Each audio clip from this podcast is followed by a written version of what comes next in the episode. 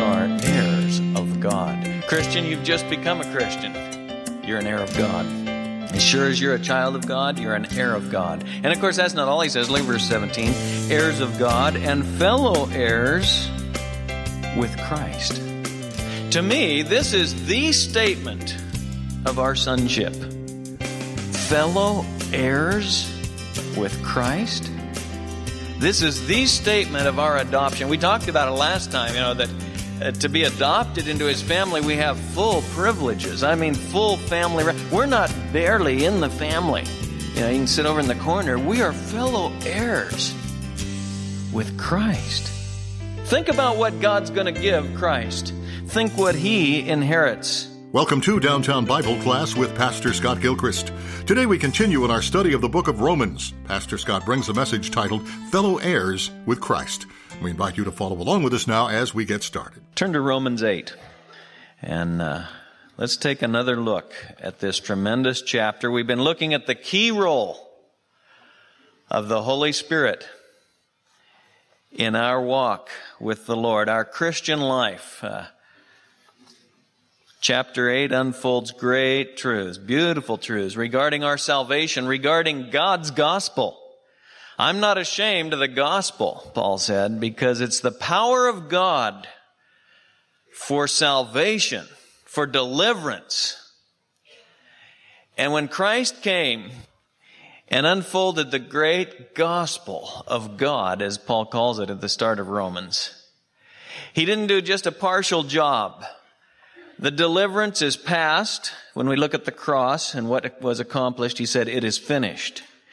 It is present in the sense that God is living within us now, empowering us to live lives in communion with Him. And this isn't just a little ritual that we have uh, regularly when we come around the Lord's table. It's a picture. It's symbolic of the life we have in Christ. And not just presently, but we look ahead to the future and God's going to finish what He started in our lives, and there is complete deliverance for every child of God. And Romans 8 looks at all aspects of it. And I think that's one reason why it's so well loved and why we just gravitate toward the chapter because past, present, and future deliverance is all explained and enjoyed in chapter 8. Let's pick it up at verse 14. For all who are being led by the Spirit of God, these are sons of God. For you've not received a spirit of slavery leading to fear again, but you've received a spirit of adoption as sons, by which we cry out, Abba, Father. The Spirit Himself bears witness with our spirit that we are children of God. And if children, heirs also, heirs of God and fellow heirs with Christ. If indeed we suffer with him in order that we may also be glorified with him. For I consider that the sufferings of this present time are not worthy to be compared with the glory that's to be revealed to us.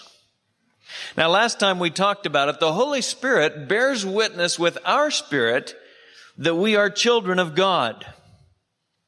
We can know that God is our Father. We do know because the Holy Spirit bears witness with our spirit. Now, the unbeliever, he knows nothing of this. The world doesn't grasp this. Uh, the world usually just looks askance at the assurance that a Christian has. Although increasingly, in a day when we have lowered our view of God down to the level that it is presently at in our culture, increasingly the world just manufactures a false assurance of their own. I'll be all right with God. Because we've become so enthralled with man that the unbeliever uh, has a false assurance that he'll be okay with God. But that false assurance is just that false, and it never really brings the peace and the assurance that the Holy Spirit gives. And it flees people in the time of crisis. If not now, then later. But for the believer who has by simple faith laid hold of Jesus Christ. The Holy Spirit bears witness with our spirit that we are children of God. And verses that underline it for us become precious, joyous things to cling to. Whereas before perhaps we'd read those things and not even seen the truth. Now the Holy Spirit illumines the truth of uh, the scripture and he bears witness with our spirit that we are children of God. We're born of the Spirit. We're not only born of the Spirit, I mean, we looked at it, verse 15, we're adopted. We have full family privileges. The Holy Spirit's not only the source of life, but He's the uh, continuing source of life. He not only gives us birth, He not only is the Spirit of adoption, whereby He puts us fully in the family, but we walk in the Spirit and enjoy Him. He's the Spirit of adoption.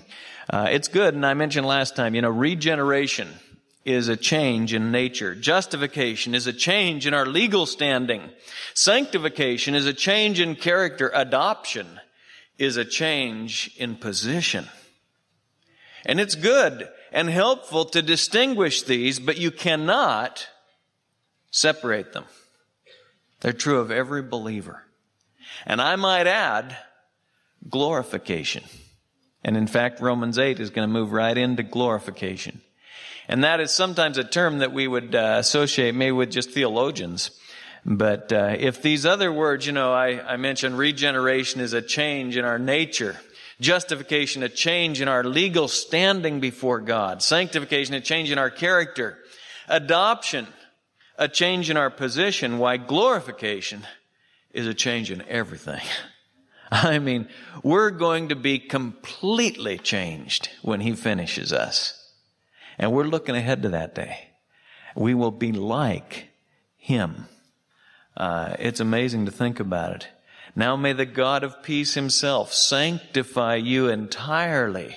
And may your spirit and soul and body be preserved complete without blame at the coming of our Lord Jesus Christ. Thessalonians says. And then he goes on and says, Faithful is he who called you, and he also will bring it to pass. Now, this sonship, this spirit of adoption, this tremendous uh, privilege that we've been talking about, it leads very naturally.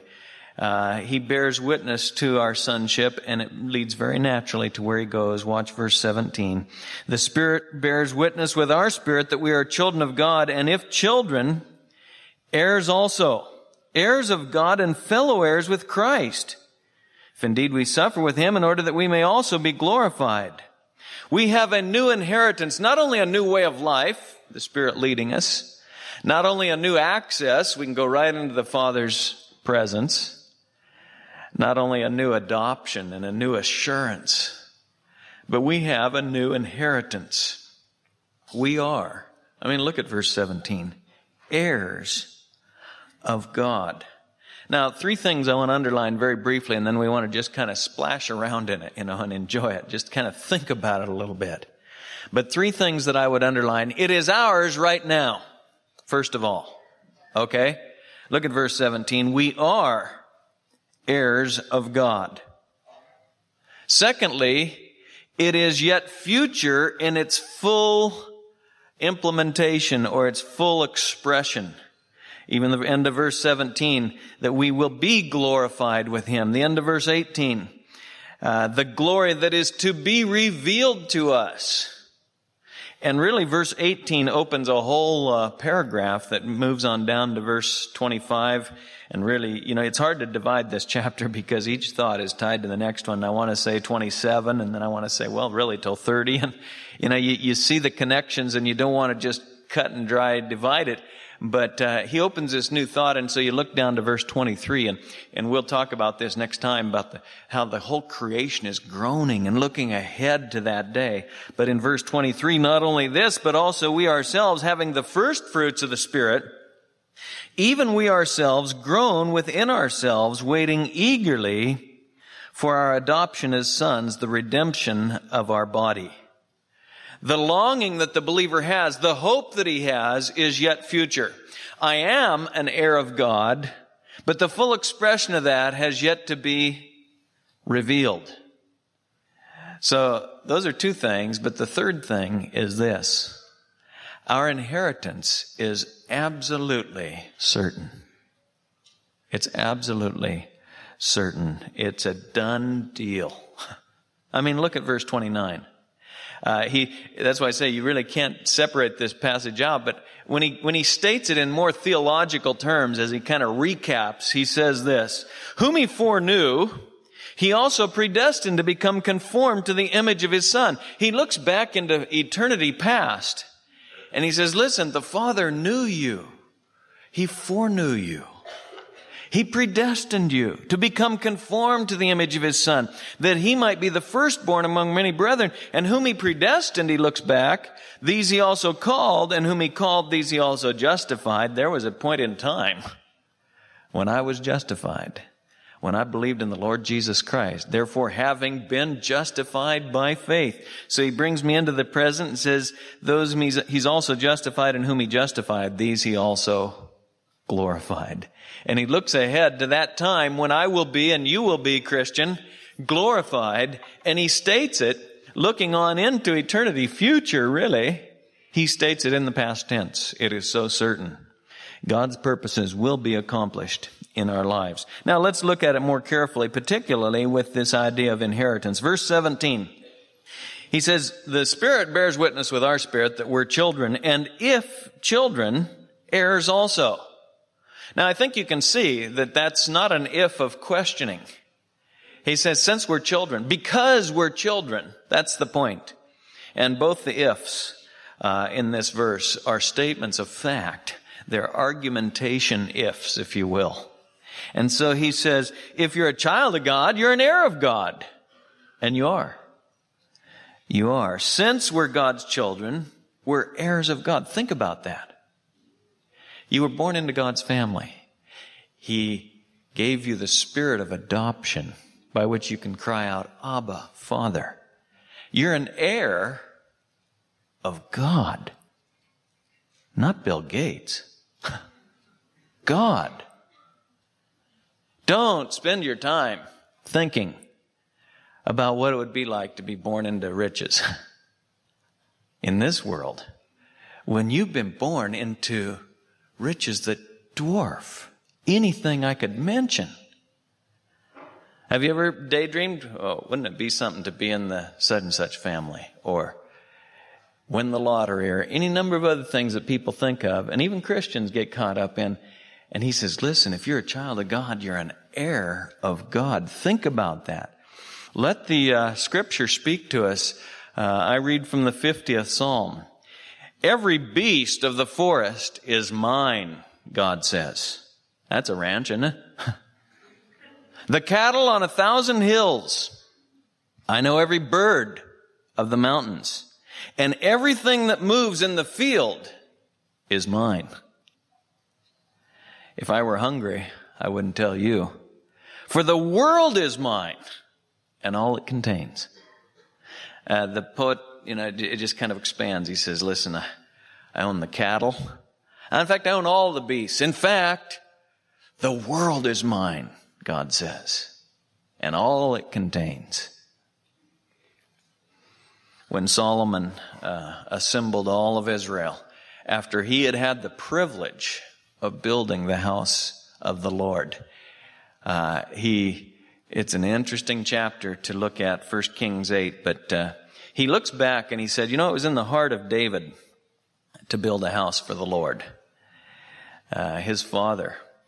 And uh, David, you know, had wanted to build the house. It was in the heart of David to build a house for the name of the Lord, the God of Israel. Nevertheless, the Lord said to him, You shall not build the house, but your son, who shall be born to you, he shall build the house for my name. And Solomon recounted this when he gathered all Israel and all the elders and all the leaders together. And he recounted this. And he said, you know, my dad wanted to build this house, but, uh, God said, it's good that it was in your heart, but nevertheless, you're not going to build it. Your son. And Solomon said, you know, you can just see him thinking, I was able to be the one to build the house. And then he said this, I have surely built thee a lofty house. And it was. I mean, you read the description. And uh, we, I think, we're built that way. We marvel at some of the buildings that we see that man can create.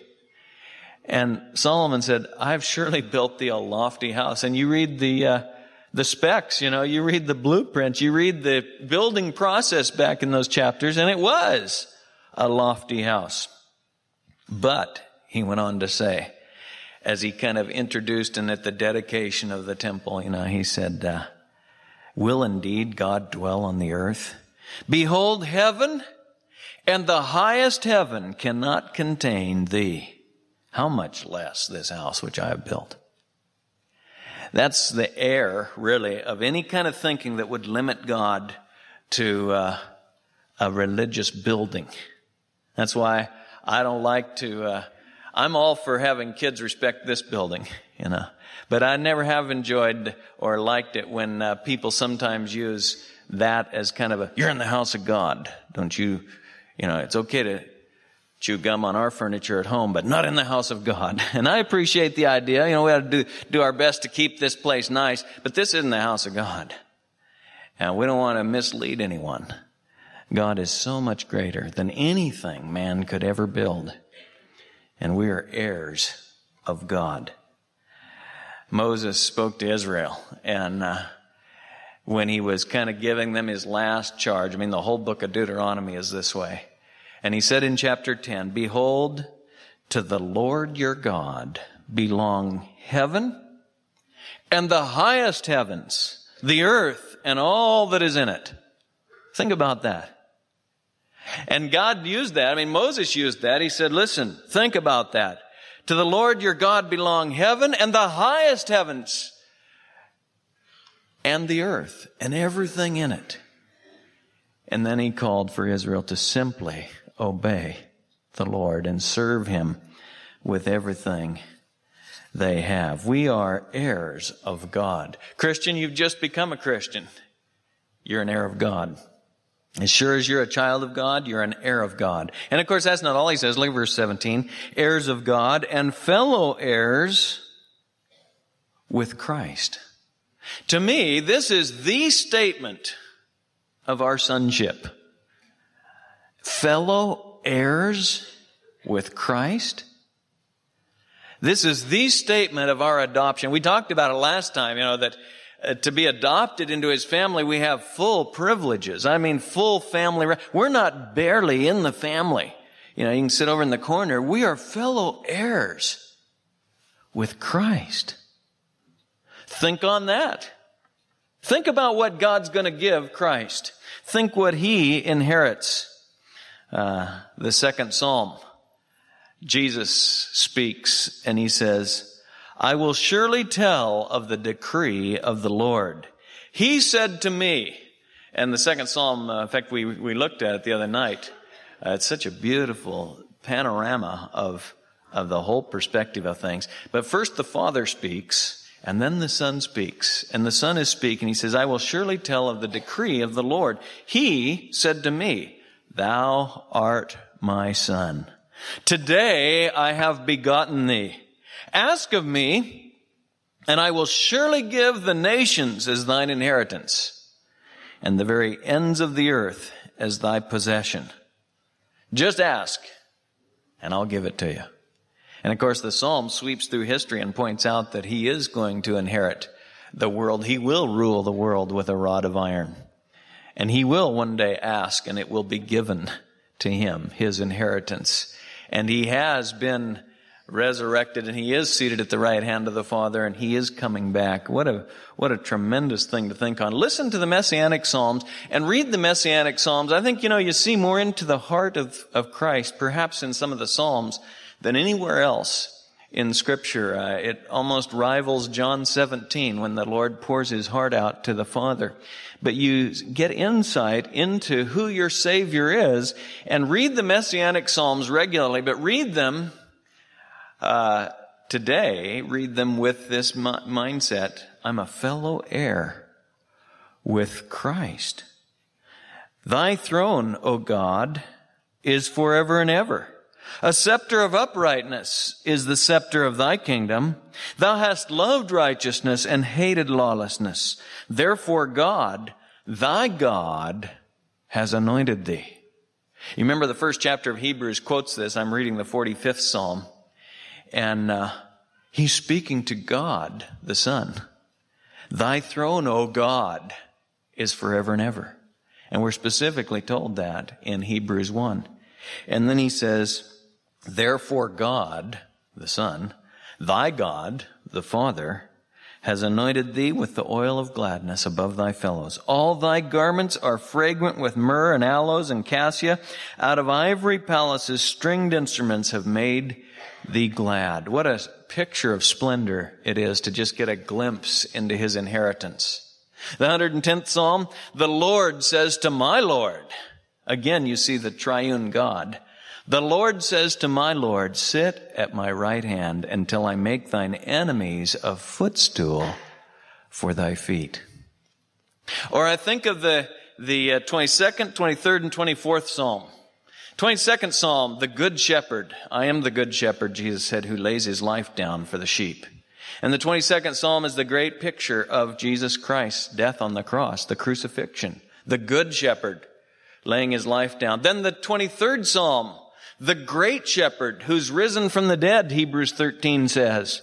And he is now, the Lord is my shepherd. I shall not want presently. He takes care of me. He feeds me. He leads me beside quiet waters. But the 24th Psalm moves from what he did on the cross. The 23rd then, what he's doing now. And the 24th looks ahead to when he returns. And the 24th Psalm opens, the earth is the Lord's and all it contains, the world and those who dwell in it. Uh, we should enjoy, we should enjoy that Christ is King of kings and Lord of lords, and we are fellow heirs with him. I mean, there's no higher thing that I can state. It stretches my ability to speak when I speak of my position, your position, Christian, as a fellow heir with Christ. Turn over to Revelation. Look at uh, Revelation 5 with me for just a minute. You know, the book of Revelation uh, is such a beautiful consummation, it's such a beautiful ending to the scripture. And uh, it's so good to realize that when the book with seven seals that's in the Father's hand on the throne, when Jesus Christ opens that sealed book, and he's the only one worthy to, why it culminates then, and the book of Revelation unfolds with the opening of these seals, and it culminates in this statement in chapter 11. There arose loud voices in heaven saying, the kingdom of the world has become the kingdom of our Lord and of his Christ and he will reign forever and ever. And there's just loud voices in heaven saying, He has become king of all, and he will reign forever and ever. The kingdom of this world has become the kingdom of our Lord.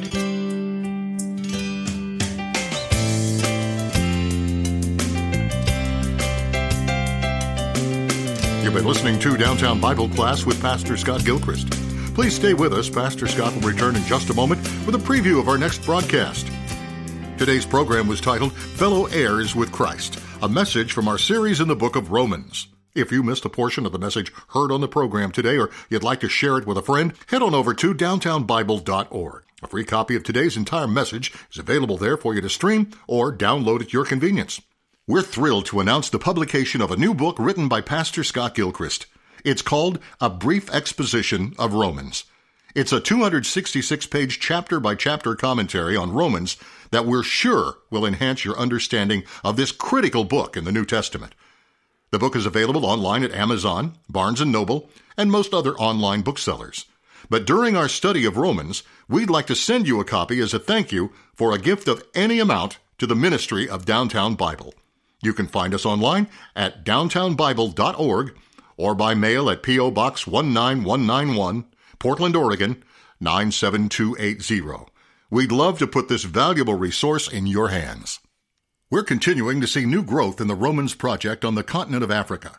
We'd like to invite you to learn more about this ministry or become a partner with us as we minister to pastors and church leaders throughout Africa. Just navigate over to romansproject.org or connect with us at facebook.com slash romansproject. Now, before we end our time today, let's go to Pastor Scott for a preview of our next broadcast. The Holy Spirit bears witness with our spirit that we're children of God, and being children, we're heirs of God, and heirs of God and fellow heirs with Christ, we will suffer with Him in this day. But there's coming a day when things will be set right. But notice he moves right on, verse 18. But I consider that the sufferings of this present time are not worthy to be compared with the glory that's to be revealed. When I think of glorification, Paul says, when I think of the glory that's awaiting us, when I think of the fellow heirship that we have, I consider that the sufferings of this present time aren't even worthy to be said in the same breath. Join us again next time as we continue our series through the book of Romans. Pastor Scott brings part two of the message titled Fellow Heirs with Christ. Until then, may the grace of the Lord Jesus be with you.